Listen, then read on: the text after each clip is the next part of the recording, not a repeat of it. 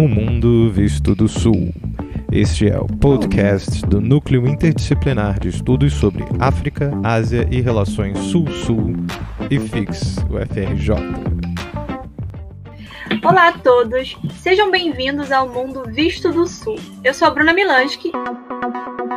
Você que estava ansioso pelo primeiro episódio do nosso podcast, ele chegou. Tivemos problemas técnicos com a internet da entrevistada, mas nada que atrapalhe o conteúdo. Bora lá!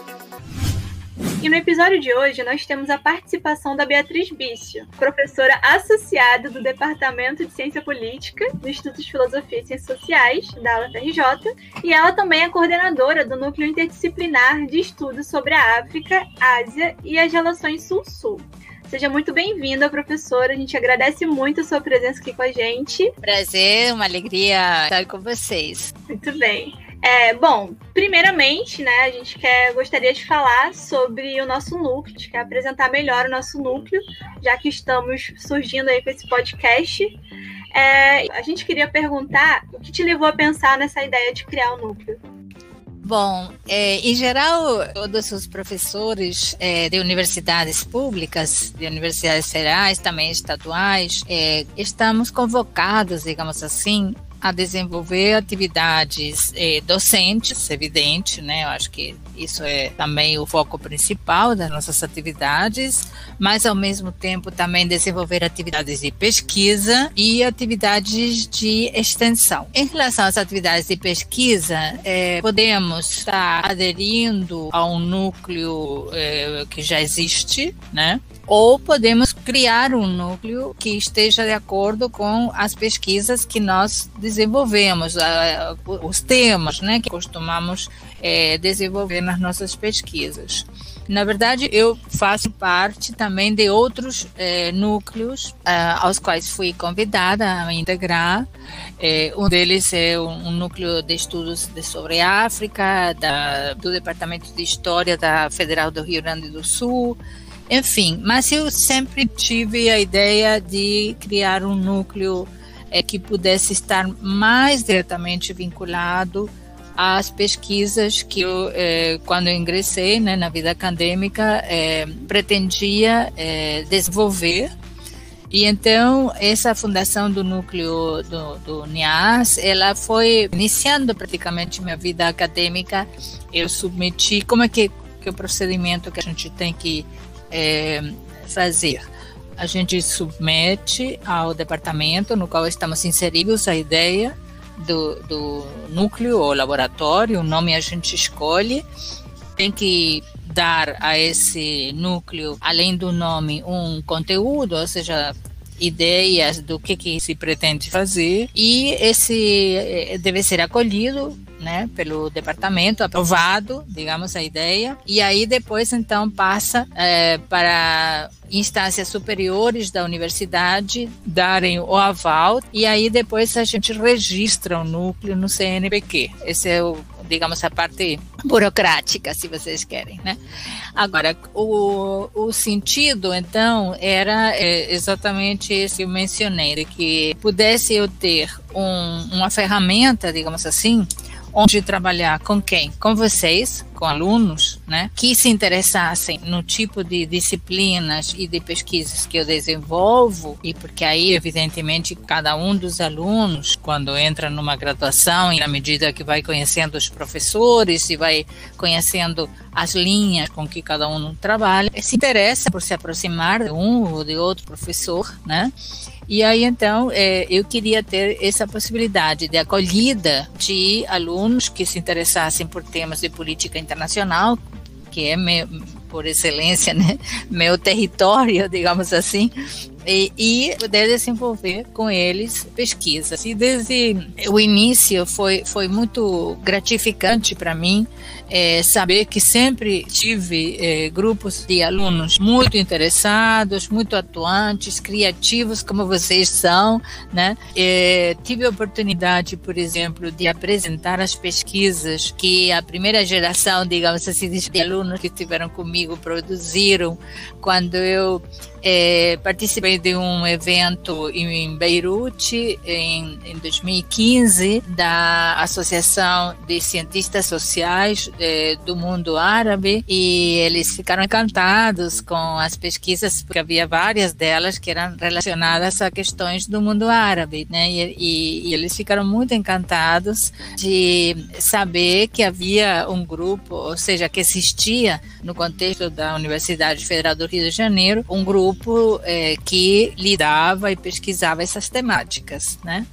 Claro que não é o único, não é exclusivo, existem outros, de outros departamentos, do Instituto de História, por exemplo, também no, no I R I D, recém-criado Instituto de Relações Internacionais e Defesa. Eu sei que tem colegas que estão também é, direcionando pesquisa para essa área, mas dentro do I F I X, realmente, é, acredito que seja o meu, o único, pelo menos com a especificidade também de não somente estar focado no mundo árabe, eu citei basicamente por causa dessa experiência de dois mil e quinze, mas também na África, né? Tem vários alunos, né, que trabalham com temas africanos e asiáticos, e agora então com essas novas realidades, a emergência asiática, o peso da China, etcétera. É, eu estou muito focada nisso. E uma questão também interessante é que é, dentro do núcleo é, são acolhidos professores também estrangeiros, além de colegas, por exemplo, no nosso núcleo já, já participam duas colegas eh, da U E R J, Jacqueline Bentapani e a Angela Roberti. Elas duas já participam porque temos desenvolvido várias atividades em conjunto, e tem também uma professora argentina, Silvia Rodrigues, que se integrou. Eu estou desenvolvendo junto com ela o currículo Lattes, porque qualquer pesquisador estrangeiro, para fazer parte do núcleo de pesquisa no Brasil, tem que ter um currículo registrado registrado aqui no Brasil, dentro da plataforma Lattes, que é a plataforma onde nós estamos registrados. E tem colegas de outras partes do mundo, com os quais eu participo em várias redes de pesquisa, que estão convidados a mostrar o interesse e, e vão também se incorporar. Então, eu acho que o nosso núcleo, além de ter um nome que, que foca regiões amplas de, do que hoje chamaríamos o Sul Global, o Terceiro Mundo em seu momento, enfim, não é somente o nome, mas também é o foco de pesquisas, e também é a integração, é, pretende, né, integrar colegas dessas áreas para enriquecer o contato, e particularmente focando em contato com vocês, né, que vocês possam é, entrar diretamente em contato com pesquisadores de outras regiões. Então, durante agora a pandemia, quem acompanhou o núcleo eh, nos primeiros momentos da pandemia, quando ainda não estava nem definido o semestre, talvez possa lembrar, e se não eu estou informando agora a vocês, que contamos com a presença em algum dos nossos encontros virtuais com pesquisadores da França, e agora ultimamente com, com uma pesquisadora que foi parte do núcleo, com a nossa Anice, mas também tivemos dois pesquisadores de Cabo Verde que falaram sobre Amílcar Cabral, foi muito rico, e, e enfim, continuaremos transitando por esses caminhos. E, bom, eu poderia acrescentar é que esse núcleo, de alguma forma, está direcionando para uma pesquisa acadêmica, que, que é onde eu estou atualmente inserida, mas é uma continuidade também do tipo de trabalho que eu desenvolvi antes de ingressar na vida acadêmica, na minha etapa de jornalista, onde durante, enfim, longo período eu fiz a cobertura de temas de Ásia, de África, também da América Latina, mas é sempre com um foco muito direcionado à África e, e Ásia, digamos, com Oriente Médio com grande prioridade.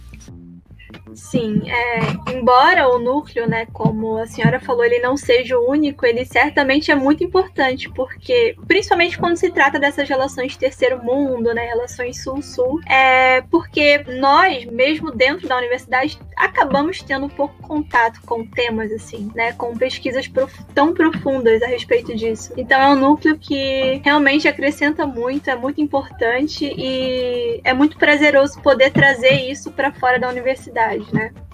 Isso a mim particularmente me, me deixa muito feliz, porque em essência a universidade existe para servir a sociedade, né? Esse é o fim último e mais importante da universidade. Sim, sim, concordamos demais. Bom, é, ainda sobre o núcleo, né, mas agora tratando de algo mais específico, a gente queria falar um pouco das pesquisas. A gente queria saber se existe alguma ou algumas pesquisas que você destacaria, seja pela questão de como foi a, essa pesquisa, a produção dela, ou dos resultados, né? Porque às vezes quando a gente faz alguma pesquisa, alguns resultados acabam sendo um pouco surpreendentes. Então a gente queria saber se existe alguma que você poderia destacar. Para mim, todas as pesquisas são importantes, porque do, do meu ponto de vista como docente, digamos assim, o que mais me dá satisfação, o que me parece fundamental é que, através das pesquisas que possam ser desenvolvidas no núcleo, vocês, né, possam se tornar efetivamente pesquisadores, né? Então, eh, se isso, se, se eu conseguir isso, né, se nós conseguirmos de forma conjunta, né, eh, atingir isso, para mim é já uma satisfação enorme. E nesse sentido, eu não tenho assim uma preferência por tal ou qual pesquisa. O que eu posso dizer, no entanto, é que algumas pesquisas tiveram ocasião de ser apresentadas em públicos que não são os habituais, e aí então é, ficaram, digamos assim, conhecidas fora de, é, do que seria estritamente o I F I X ou um contexto é, mais diretamente vinculado à, à nossa inserção na universidade. E aí, bom, um conjunto dessas pesquisas foram essas que eu apresentei, cujos resultados eu apresentei em Beirute, por exemplo, né?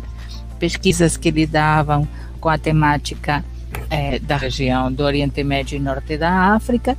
E outro grupo é a, aquele, é, aquelas pesquisas sobre mídia, diferentes mídias, que é, foram é, convidados a apresentar o resultado das pesquisas que tinham desenvolvido no contexto do NIEAAS, num é, seminário organizado na Faculdade de Letras da nossa universidade, lá no Fundão. E então foram seis alunos do NIEAAS que apresentaram aí suas pesquisas numa mesa re- redonda que eu coordenei, que foi, segundo nos disseram os organizadores, uma das que suscitou mais interesse entre todos os alunos que estavam inscritos nesse evento. Então, para nós, realmente foi uma experiência muito rica, e eu acho que também os alunos até hoje é, guardam essa lembrança, né?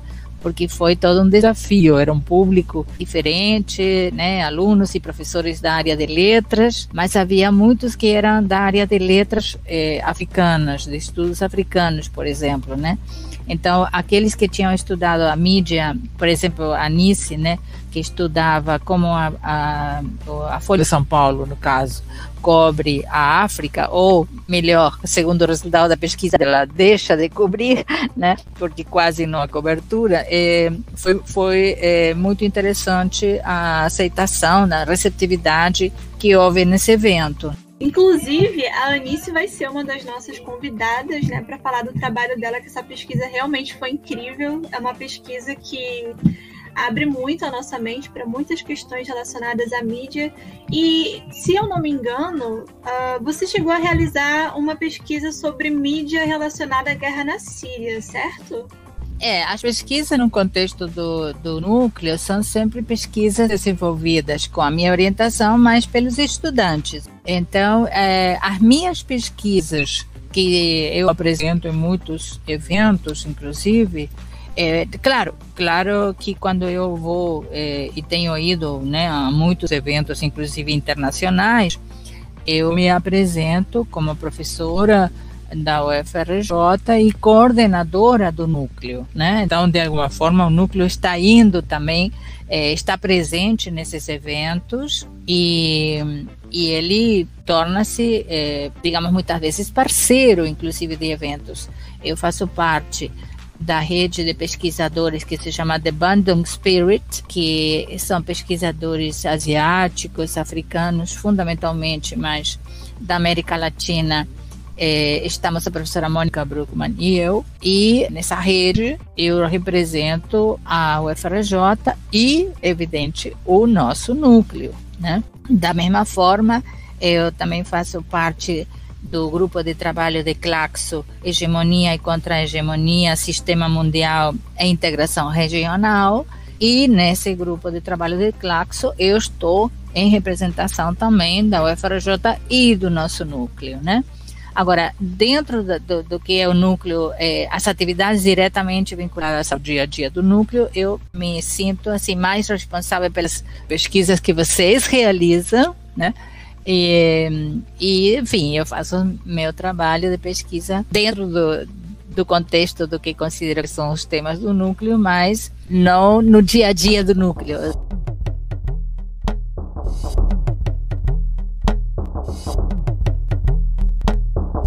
Bom, partindo de toda a experiência, né, desde o começo do núcleo até agora, provavelmente muita coisa se modificou nesse percurso, muita coisa foi é, reajustada, mas mesmo nesses reajustes, né, fica, fica aí essa, essa perspectiva do mundo a partir do Sul. E o que nós queríamos saber é qual é a importância para você, Beatriz Bichia, de olhar para o mundo a partir do Sul. Olha, eu acho que mesmo que a gente não tenha consciência disso, se nós estamos no Sul, se nós estamos, como estamos agora aqui conversando, né, no Rio de Janeiro, se estamos no Brasil, nesse conceito, né, que não é estritamente geográfico, né, é muito além de geográfico, geográfico, é, antropológico, sociológico, enfim, de Sul, né? Tenhamos consciência ou não, nós estaremos olhando para o mundo a partir do Sul. Mas o que queremos dizer com isso, né? Eu entendo que o significado mais profundo dessa frase é que estamos analisando a situação do mundo a partir da nossa, dos nossos valores, do contexto no qual estamos inseridos, da visão teórica, da nossa bagagem, digamos, teórica, né, que, que permeia nossas análises. Ou seja, conscientes ou não, nós sempre estamos fazendo uma interpretação interpretação que passa pela nossa subjetividade da realidade que, na qual estamos inseridos. A realidade mais diretamente vinculada a nós, o lar, a família e tal, ou uma realidade internacional. Também significa olhar a partir do Sul que nós estaremos nos nutrindo de visões que foram teorizadas, que foram realizadas, que foram pensadas também por outras pessoas, né? Mas que coincidem em procurar não estar trazendo e repetindo de forma acrítica uma visão que, na verdade, está permeada de valores e subjetividades que pertencem a outro contexto histórico, político, econômico, etcétera. Basicamente, isto tem a ver com o fato de que nós, aqui no Brasil, na América Latina, não somos, digamos assim, países do que se chama o bloco central. Nós somos periferia do mundo capitalista, fomos colonizados, tivemos, enfim, através de experiências históricas específicas, seja os países, no caso da América Latina, colonizados pela Espanha, seja o caso do Brasil, enfim, mas tivemos a independência política, mas ainda carregamos uma série de, digamos assim, de déficits em relação ao que pode ser o ideal de uma justiça social, de um país que possa assegurar a todos os seus habitantes uma vida digna. E o que, que significa, então, estar olhando a partir dessa realidade? Ter esse background, esse, esse pano de fundo que permanentemente nos permite ver quais são essas, eh, esses condicionantes que nos foram impostos pelo, pelo dever histórico, digamos assim, e pela dominação que fomos, é, que sofremos, né, para dar as feições às nossas sociedades que elas têm atualmente. E é, existe aí toda uma aspiração, digamos assim, que, em palavras mais simples, podemos dizer, de pensar por nós mesmos, né, as nossas realidades. Porque, em geral, quando se trata de interpretações é, sobre, sobre a economia, sobre o desenvolvimento, sobre, inclusive, a cultura, né, é muito, muito é, importante que a gente tenha certeza de que realmente não estamos sendo levados a nos perceber de uma forma que outros estão tentando que nos percebamos, né? E no, no, em termos, eh, digamos assim, da, das propostas teóricas, segundo isso tudo está de alguma forma alinhado. Essa proposta de olhar a partir do Sul se enquadra no que, em termos de, de autores, eh, chamam o pensamento decolonial, ou seja, que tenta realmente captar a realidade passando por cima de todas as limitações que nos foram é, impostas, inclusive em termos de cultura, pela dominação colonial, né? E ou mais depois da, da independência política, podemos dizer, pela, pela dominação é, imperialista ou pós-colonial, como vocês queiram, né? Não sei se me estou alongando um pouco nessa, nessa definição, mas é, é muito central na, na minha visão, seja acadêmica, seja de ser humano, né? Seja de jornalista, na minha etapa anterior, a necessidade de ter um pensamento próprio, de ter um pensamento crítico, de ter é, ferramentas para analisar a realidade que me permitam fazer uma elaboração do, da, do, dos elementos que eu tenho a partir das minhas convicções e não, é, digamos assim, absorver acriticamente posições que, em última instância, é, vão me levar a, a ver uma, uma realidade distorcida, né? Eu digo muitas vezes que... É, quando a gente não tem um, uma postura crítica com essa, com essas, com essa bagagem teórica, muitas vezes a gente está submetido ao que seria... É, vocês lembram? Em alguns circos, enfim, no passado, pelo menos hoje, não sei nem se existem mais circos, mas havia uns espelhos que deformavam a nossa, a nossa imagem, né? Uns nos faziam, nos apresentavam muito gordos, outros eram, eram côncavos ou convexos, enfim, então distorciam. E eu acho que essa imagem do, do espelho que distorce, né, que nos apresenta muito gordinhos ou muito magrinhos e tal, mas não como nós somos, é exatamente a imagem que muitas vezes, é, se nós não estamos nos nutrindo desse pensamento crítico, nós vamos nos ver através de espelhos que não nos representam como nós realmente somos, né? Sim, inclusive... Adorei a resposta, adorei a parte que fala sobre a subjetividade e essa metáfora do espelho foi incrível, porque é, quando se trata mesmo é, dessa visão a partir do Sul, parece que é sempre uma, uma insistência, uma tentativa de deformar mesmo essa visão que a gente tenta ver a partir do Sul, a partir dele mesmo, a partir dos seus aspectos, né? E a partir da nossa própria subjetividade também, que acaba... sendo transpassada por tudo que, é, a exemplo do Brasil, por tudo que um país colonizado é, acaba se transformando ao longo do tempo. Realmente, muito incrível essa metáfora do espelho. Podem utilizar. Pode deixar que utilizaremos. Muito boa. Bom... É, além da academia, né, você tem uma grande trajetória no jornalismo, né? Tem destaques na área de política internacional, como você mesma mencionou, e entrevistou é, muitas personalidades importantes, por exemplo, Nelson Mandela, Agostinho Neto, Muammar Gaddafi, é, Fidel Castro... É, como, como foi um pouco dessa trajetória? Como foi essa experiência? Eu imagino que muito enriquecedora, né? Sem dúvida, foi, foi uma experiência, bom, de muitos anos, né? Desde a fundação da, da revista que inicialmente se chamou Terceiro Mundo, né? E, enfim, depois veio a se chamar Cadernos do Terceiro Mundo.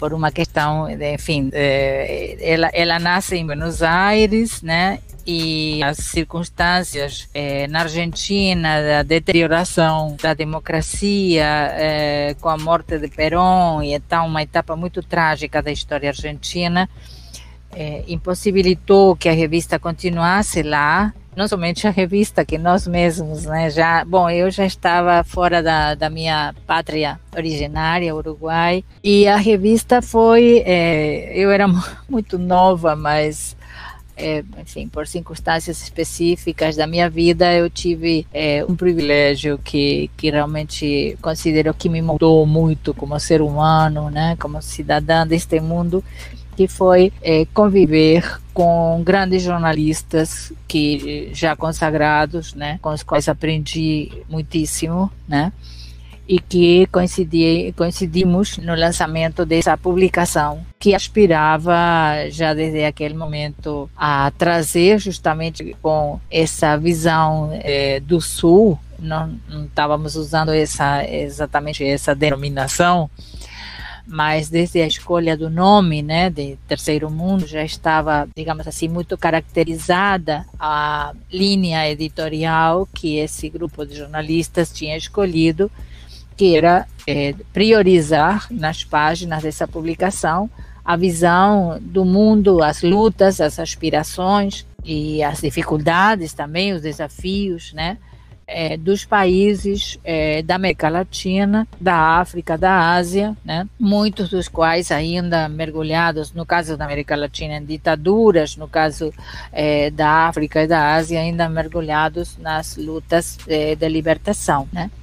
Essa, essa revista, enfim, que foi fundada e refundada em diferentes países, porque é, nós fomos contra a maré, né, fazendo esse tipo de jornalismo engajado na, na denúncia das ditaduras, nas denúncias de violações dos direitos humanos, na, no apoio à luta contra o apartheid, na luta... apoio à luta dos palestinos. Então, evidentemente, era uma revista que, para governos repressivos, como muitos que foram eh, tomando corpo, né, naquela altura, era uma revista altamente subversiva, né? E isso, enfim, implicou na nossa própria vida, termos que sair, né, de, de um país para outro durante muitos anos. A minha casa era uma mala já pronta para sair, se for o caso, com vinte e quatro horas de um país para outro, né? E, é... mas, ao mesmo tempo, o tipo de jornalismo que a gente fez é, nos, nos levou a, digamos assim, a ganhar é, credibilidade e respeito, né? Em, em muitos lugares onde a revista passou a ser é, conhecida. E é, para chegar a um chefe de Estado, né, e, e que o chefe de Estado conceda, né, ou um líder, não necessariamente chefe de Estado, né, é, entrevistamos Arafat três vezes, ele não era chefe de Estado, mas era uma das figuras mais maravilhosas que eu já conheci. É, é, a gente, enfim, para chegar a uma figura assim, é evidente que tem que haver um respaldo de, de uma ética, né, de uma conduta, porque em determinado momento esse, esse entrevistado pode dizer: pare o gravador, porque agora o que eu vou falar, isso é entre nós, né? E, e ele tem que saber que a gente para o gravador e que está sendo falado entre nós, né? Então, isso só realmente, eu acho que foi uma das coisas que eu mais valoro do que conquistamos, né, com, com a revista é, Cadernos do Terceiro Mundo, e foi esse, esse, esse reconhecimento, né, é, e, por outro lado, essa possibilidade também de tomar contato com é, experiências históricas tão diversas, e todas elas tão enriquecedoras, de tomar contato com jornalistas de várias partes do mundo que voluntariamente, porque nós não tínhamos dinheiro para estar pagando as colaborações, enfim, tudo era muito na base do idealismo, né, de, é, de tentar contribuir com um grauzinho de areia que fosse para transformar o mundo num mundo melhor, né, para isso tínhamos que é, dar voz às que não costumam dar, ter voz na, na mídia, né. E, é, e chegamos, então, enfim, a cada um deles, chegamos de alguma forma específica, né, através de contatos no país. Ah, nós sempre, por exemplo, nos apoiamos muito com duas agências de notícias que foram muito próximas do nosso projeto editorial.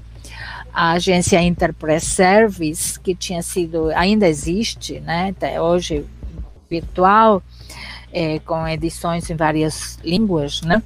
É, a, a, a, a agência Interpress Service tinha sido fundada por Roberto Sávio, que ainda vive e, e, e está à frente, hoje já como idoso, mas continua, é, e Pablo Piacentini, que foi um dos fundadores da revista, um dos nossos, dos nossos é, grandes É, inspiradores, e junto com Neiva Moreira, que na verdade foi o grande idealizador.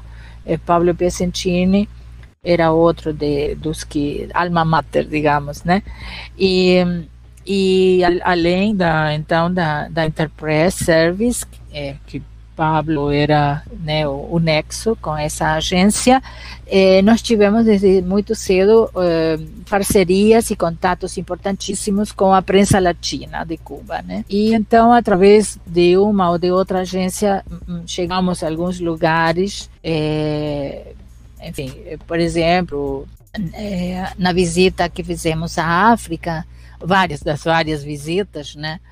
Mas é, tivemos a oportunidade, como vocês mencionaram, de entrevistar o presidente Agostinho Neto, na verdade antes dele se tornar presidente, quando ainda estava clandestino em Luanda, antes da independência. Essa foi a primeira entrevista que nos concedeu, no meio da guerra, né? Entrevistar o presidente Samora Machel em Moçambique, que é uma, também é, figura fantástica, né? Maravilhosa, né? Como Agostinho Neto também, grande poeta, né? Mas eh, Samora era assim, tipo uma flor da natureza, né? Uma simpatia e uma energia, né? E enfim, como tantos outros líderes dessa dimensão, eh, morreu assassinado em um, eh, numa queda de avião, queda, muitas aspas, né? Acidente aéreo com muitas aspas, eh, com interferência de tecnologias sofisticadíssimas da África do Sul, e, como ficou demonstrado dez anos depois Da, da, da morte, com investigações conclusivas do, de Moçambique, que con conseguiram demonstrar a, a forma como a África do Sul, do apartheid, né, tinha conseguido interferir no avião eh, que levava de volta para Moçambique o presidente e todo o Conselho de Ministros eh, de uma reunião que tinha havido, não me lembro bem se era na, na Zâmbia, me parece. E, enfim, através também, é, é, evidente, de Prensa Latina, chegamos a, a Fidel, né? A Fidel foi uma entrevista maravilhosa que eu fiz com, horas com Fidel, somente ele e eu, e uma, e uma jovem secretária dele, né? E foi fantástica essa entrevista, saiu publicada na revista, e, e depois é, saiu um pequeno livro que se chama Fidel e o Futuro do Socialismo. É, Uh, enfim, a experiência de, do Iêmen, por exemplo, que entrevistamos Fattah Ismail, que era o, o presidente do Iêmen do Sul, e depois, pouco depois, ele foi assassinado, eh, depois da entrevista. Enfim, eh, cada uma dessas entrevistas eh, é uma experiência muito rica. Eh, com Arafat, por exemplo, a gente entrevistou ele em Beirute, entrevistamos depois em Argel e depois na Tunísia, né, com todas as peripécias do, dos palestinos e dele particularmente. E para entrevistá-lo em Beirute, que foi a primeira entrevista que nos concedeu no meio da guerra civil do Líbano, É, nunca se sabia, na verdade, e ele nos contou depois onde ele estava, porque, claro, era uma pessoa ameaçadíssima a vida dele, né? Então, é, já sabíamos que a qualquer momento podíamos receber um telefonema de que tínhamos que nos preparar porque iríamos encontrar Arafat. E acabamos fazendo a entrevista, creio que foi entre três e meia e quatro da madrugada. E nem sei onde foi, porque nós não podíamos ver para onde íamos. E, mas foi maravilhosa. Realmente ele acabava de chegar de uma viagem ao Irã, cansadíssimo, e mesmo assim teve essa gentileza de nos receber e passar horas conversando e contando um pouco todas as os projetos que ele tinha, né, enfim, desafios que eles tinham. E essa entrevista foi uma das mais marcantes pelas condições em que se realizou, no meio de uma guerra no Líbano, eh, Arafat perseguido, eh, nós mesmos, enfim, submetidos a, a todo tipo de pressões. É, bom, essas entrevistas, elas estão é, nas edições da Cadernos, né? Disponível digitalizado, é isso? Sim, sim, estão sim. A gente vai dar uma divulgada depois, quem, quem tiver interesse vai poder dar uma conferida nessas, nessas entrevistas. Ficamos curiosos um pouquinho sobre isso que você contou com relação ao jornalismo independente, né, num contexto político de repressão ditatorial e colonial. É, tem como contar um pouquinho mais pra gente de como era essa repressão, como, como vocês lidavam? Sim, a, a repressão diretamente em cima, digamos assim, é, em cima do projeto foi é, na fase inicial na Argentina, né? Quando a revista, quando a revista é lançada, havia um contexto mais ou menos estável de democracia e em pouco tempo, em poucos meses, três, quatro meses, eh, a deterioração foi muito nítida, né? Começaram a aparecer eh, pessoas assassinadas, sequestradas, assassinadas, né? Era, era a época da que se chamou naquela altura a Tríplice A, que era a Aliança Anticomunista Argentina, que eram as milícias de, daqui, né? Enfim, milícias armadas terríveis. E, e a editora que, que tinha lançado a revista era uma editora que tinha várias outras linhas também de livros, né? A, a, a mesma editora, por exemplo, editava a revista Crises, de Eduardo Galeano, com o qual nós convivíamos na sede da, da editora. Eh, tinha uma linha de eh, livros dedicados à América Latina, que era o, o diretor desse, desse projeto era Mário Benedetti, uruguaio, né, que agora estão se estaria, se, se vivo fosse, né, estaria comemorando cem anos. Tem muitos, muitos eh, homenagens estão acontecendo, inclusive o, o consulado do Uruguai aqui no Rio de Janeiro está fazendo homenagens, o Instituto Cervantes também. É, enfim, era uma editora é, engajada, né, uma editora de esquerda e tal, e com esse clima que foi se criando, né, de, de violência, de, de mortes, enfim, é, a editora sofreu um atentado à bomba e todos nós fomos ameaçados, né, e um dia, é, eu, nessa, nessa altura, eu estava casada com Neiva Moreira, que era esse lado brasileiro, né, é, que tinha sido aqui um grande jornalista e um grande político também, é, tinha sido casado com o ato institucional número um, primeiro ato do casado mesmo, do golpe de sessenta e quatro, e uma noite... Ah, e nós tínhamos é, tinha avisado a ele, a, a Neiva, que ele estava ameaçado, era, estava na lista dos ameaçados e que era melhor que saísse do país. Mas acontece que a ditadura brasileira, a, a todos os políticos caçados, negou durante todo o período da ditadura qualquer tipo de documento. Eles eram apátridas, né? É, Brizola, Neiva, Reis, Julião, enfim, tantos outros, nunca tiveram documentos em todo o período do exílio. Então, quem dava os documentos era o país que os acolhia, né? E eram documentos muito precários. Então, para sair não era uma coisa fácil, né? De um país para outro, era muito complexo. Enfim, a questão é que eh, nós estávamos num hotel, eh, já tínhamos saído do apartamento onde morávamos, porque considerava eh, as pessoas que tinham advertido a ele que era melhor tomar precauções, consideravam que o apartamento era muito visado, e, e cada noite estávamos num hotel diferente. E na terceira noite eh, apareceram no quarto às três da manhã quatro caras armados e de metralhadoras e cobertas as as caras é, com, com aquele chapéu, aquele gorro de, de esquiar, né? Deixa só os olhos de fora e disseram: você tem vinte e quatro horas para abandonar o país, né? Enfim, então aí entramos na embaixada do México, de, de, do Peru, do Peru e enfim. Bom, acabamos depois relançando a Greter, a, a revista não conseguiu continuar aí, muitas vicissitudes pelo meio, depois acabávamos refundando no México, né, que foi a outra etapa. Então essa, essa fase inicial da Argentina foi a mais severa, É, em relação à repressão. Depois no México veio uma etapa já de maior estabilidade, mas com a anistia que veio para cá, é, que foi decretada aqui, e a decisão de vir para cá, voltamos de zero a começar num país aqui, o Brasil, nessa altura ainda com muito medo. As pessoas tinham muito medo de assinar uma revista como a nossa, mas queriam comprar, havia muita avidez, então não assinavam, mas compravam muito discretamente, né?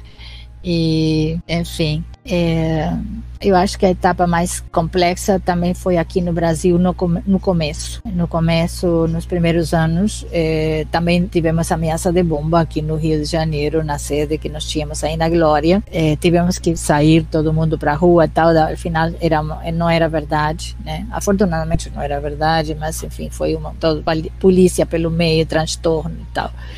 E tivemos, não, afortunadamente não, não, não o grupo central, mas tivemos jornalistas, eh, nossos colaboradores e, e amigos, né, eh, mortos, e alguns deles até hoje na lista dos desaparecidos na Argentina, por exemplo, né? E outros, eh, tivemos alguns jornalistas maravilhosos que se juntaram ao projeto de outras regiões, né? Um deles foi Wilfred Burchett, por, por exemplo, vocês eh, googleiam, ele foi um grande jornalista. Ele lamentavelmente faleceu logo no início da, do projeto, né? já, já era idoso. Ele tinha feito a cobertura da... Vejam só, ele, ele tinha sido convidado para ir cobrir o ato em que o Japão assinaria a, a rendição na Segunda Guerra Mundial, né? O imperador eh, Hirohito, se não me lembro mal o nome, assinaria a, enfim, a rendição, né? E isso ia ser todo um espetáculo, que os americanos estavam criando um grande auê com isso, e ele era um dos jornalistas convidados. Aí ele decide que não vai a, esse, a essa cerimônia, e em, em troca disso ele vai para Hiroshima. E vai para Hiroshima porque os americanos estavam eh, colocando na imprensa mundial que não havia eh, nenhum perigo de radiação com as duas bombas, né, atômicas que tinham lançado no Japão. E aí eh, vai Wilfred Burchett e, e mostra, né, o que era realmente a devastação e a, e a radioatividade, enfim. Tal. Então faz uma reportagem que fica, ficou histórica, né, eh, desmascarando as mentiras e tal. Bom, Wilfred Burchett se tornou um dos colaboradores da nossa revista. Outro foi Mal Carwell, que era um professor em Londres, não me lembro se em Oxford ou em Cambridge, é, professor de história e, e de antropologia, enfim, e, mas também jornalista. E, e ele fez grandes coberturas no Sudeste Asiático, era um especialista em Camboja, e ele foi assassinado em Camboja também.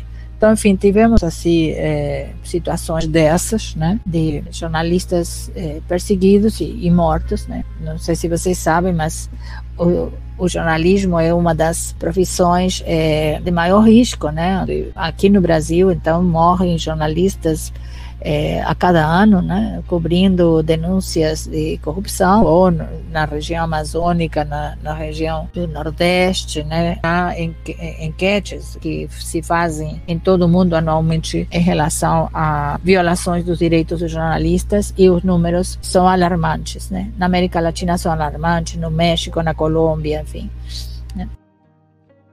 Sim, sempre os desafios da, do jornalismo independente, né? Bom, aproveitando o gancho que você comentou do contexto brasileiro e do contexto nos outros países, né, sobre a perseguição é, a jornalistas, né, que acontece até hoje, nunca deixa de acontecer, principalmente com jornalistas independentes, né, que fazem denúncias muito importantes. É, existe, você consegue perceber agora nessa dinâmica do, do jornalismo no Brasil alguma diferença ou alguma semelhança é, do contexto do surgimento da revista Cadernos do Terceiro Mundo ou até mesmo do contexto do surgimento do núcleo para o contexto que a gente está vivendo agora? Olha, um, sim e não, né?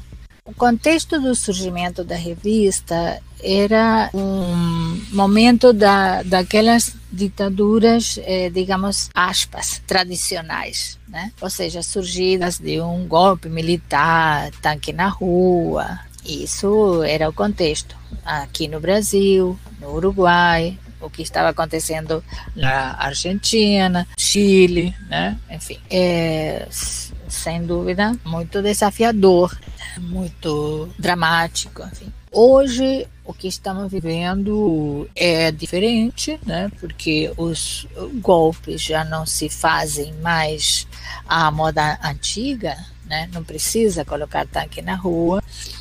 Hoje tem é, ferramentas muito mais sutis e, como tudo que é muito sutil e mais difícil de perceber e de denunciar, também muito perigoso. Hoje temos ah, as violações às constituições e, portanto, golpes, né, que se dão através dos poderes judiciais, através de toda um, uma, uma subjetividade que estávamos falando no início, né, que, é, que vai sendo criada, onde se constroem através de mentiras, né, visões enganosas da realidade como uma forma de justificar uma maior repressão, né, maiores restrições às, li- às liberdades individuais.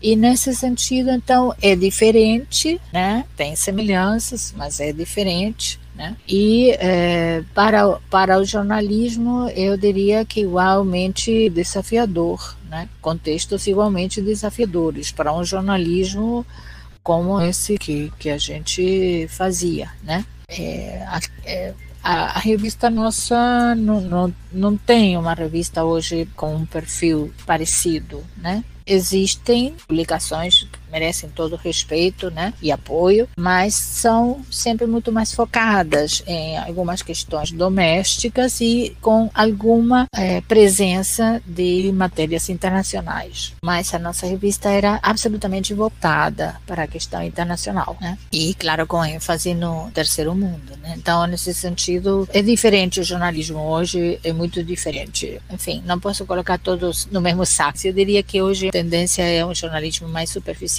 contudo que há, evidente, exceções, né? Sim, sim.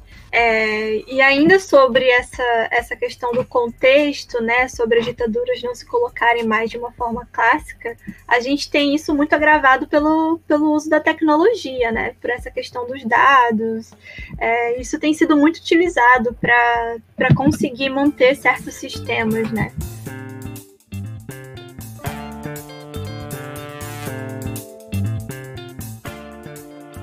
Chegando ao último, à última parte da entrevista, a gente tem algumas perguntas que vieram do público que estão começando a acompanhar o trabalho do núcleo, né, nas redes, é que a gente está se inserindo aí aos poucos. E a primeira pergunta, basicamente, tem muito a ver com o que a gente estava falando, né, da questão do jornalismo, que é: o que você diria para quem pensa em fazer jornalismo independente hoje em dia? Coragem! Primeiro requisito. É, e idealismo, coragem e, e vai em frente. Precisa, é necessário. Sim, sim, muita persistência, né? Realmente, jornalismo independente não é fácil. É, não, com certeza não. Perguntaram sobre o núcleo, né? É, como ele funciona, né? Se o núcleo ele é só para estudantes da U F R J ou se pessoas de fora podem participar e como é esse processo? Bem, é, basicamente é para estudantes é, da U F R J, para quem está realmente, seja em relações internacionais, história, é, ciências sociais, né? Mas não maciçamente, mas acolhemos alguns casos, é, claro, de fora também. Nós, no caso, agora temos alguns membros que, é, que não são da U F R J neste momento, quem sabe venham a se tornar depois, né? Mas é, tem que ser um, um, enfim, tem que ser uma dosagem, digamos assim, né, adequada para que possam transcorrer de forma pertinente, digamos, os trabalhos de pesquisa, porque se é um grupo muito grande, acabamos que não, não conseguimos nos estruturar, né? Menos ainda em condições virtuais, como nós estamos, né? Que sempre é tudo um pouco mais complexo para poder levar adiante as pesquisas, para fazermos as reuniões, mas as portas estão abertas e eu posso estudar caso a caso. É, o, o núcleo também precisa de organicidade, né? Mas todo mundo está convidado a conhecer o trabalho que, que o núcleo faz, principalmente agora que a gente está tentando trazer isso para a comunidade externa. Não, com certeza que é importantíssimo levar para a sociedade, né? É...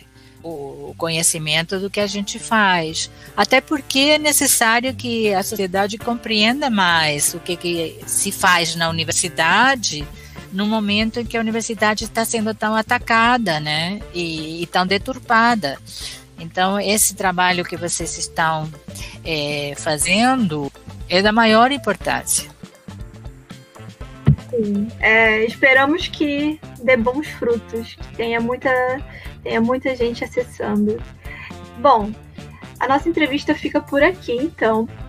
É, foi um prazer ter essa conversa com você. É sempre muito enriquecedor, né? Não é porque nós somos do núcleo. A gente sempre gostou muito desse contato com você, tanto pelas experiências, é, até também é, pela questão da quantidade de conteúdo mesmo, né? Que acaba acontecendo nessa troca. É sempre muito... muito importante. É, você gostaria de fazer algum comentário final? Algumas últimas palavras? Ah, sim, gostaria, porque, bom, primeiro dizer da, da minha alegria de, de estar conversando com vocês e, através dessa conversa com vocês, chegar a um público mais, mais amplo, né? Inclusive de fora da, da U F R J. Isso, para mim, é uma alegria. Me parece, além disso, como mencionei, algo importante, particularmente neste momento. A nossa universidade presta grandes serviços à sociedade brasileira, ao Brasil. Agora, então, nesse momento com a pandemia, a nossa universidade está aí na linha de frente de pesquisas, eh, as mais variadas, né? E também de atendimento à população. Tudo isso é, é importante que a gente possa divulgar, para que haja uma compreensão é, por parte da sociedade do nosso papel, né, das nossas atividades. Não é balbúrdia o que a gente faz, né? Muito pelo contrário, todos nós levamos muito a sério as nossas responsabilidades, a nossa atuação, seja como docentes, seja como alunos, né? E o exemplo que vocês estão dando é maravilhoso nesse sentido, a forma responsável e criativa, alegre com que vocês estão assumindo as redes sociais para levar essa mensagem para a sociedade, maravilhosa. Eu fico muito orgulhosa, estou felicíssima com essas iniciativas que vocês estão é, levando adiante, né? E, é, e dizer que, que que maior alegria e que maior orgulho posso eu ter que ver esses frutos, né, do, do trabalho que a gente faz, né? Então, nesse sentido, a entrevista me deu mais um uma certeza de que estamos caminhando no, no, no caminho certo, com o núcleo, né? Quero dizer que eu aprendo com vocês muito, vocês me ensinam sempre, né? E eu, eu acho que isso é interessante, que a gente faz essa troca, né, de, de mão dupla, né? E eu sempre digo uma coisa que eu fechar é, as minhas reflexões, trazendo um pouco essa experiência pessoal, que é, quando eu tive que fechar esse projeto, é, foi, foi um momento assim muito, muito doloroso mesmo da minha vida, porque era assim como que eu estava perdida mesmo, né? Estava perdida. O que, que, que eu vou fazer? Que toda a minha vida fez esse, já fiz esse tipo de jornalismo. Eu não podia me imaginar e nunca aceitaria é, fazer um jornalismo é, comercial, né? Enfim, acho que eu preferia morrer de fome, né?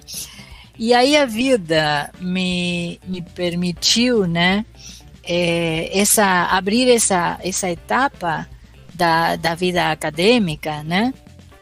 Que, que é maravilhosa, né? Então eu, eu penso, e essa, essa a ideia que, que eu quero deixar aqui para fechar, que quando a gente às vezes pensa que, que os caminhos se fecham, né? Na verdade é só respirar fundo e confiar que nós seremos capazes de abrir outras portas, às vezes as mais inesperadas, né? As, as, que nos renovam e que nos colocam novos desafios. E posso lhes assegurar que eu fui muito feliz na experiência que eu tive. Eu me senti sempre muito gratificada por toda a experiência que me deu a Cadernos do Terceiro Mundo e a etapa de jornalista, mas me sinto igualmente gratificada e feliz com a minha etapa de vida acadêmica, com, com vocês, né? É, sendo é, parte de, dessa maravilhosa universidade, da qual muito me orgulho, que é a U F R J. Eu queria deixar esse, essa reflexão, que eu acho que é importante é, para todos nós, sobretudo nos momentos difíceis que estamos vivendo com a pandemia, com a quarentena, com o isolamento, né?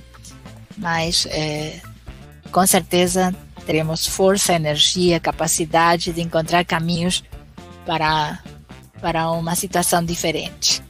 Eu deixo meu beijo aqui para vocês, meu carinho, e parabéns com essas iniciativas que vocês estão levando adiante nas redes sociais. Nos vemos na próxima aula. Boa noite. E essa foi a entrevista com a professora doutora Beatriz Bichia. Para continuar nos acompanhando, siga-nos nas plataformas e nas redes sociais. Estamos no Facebook, no Twitter e no Instagram. NIEAAS U F R J.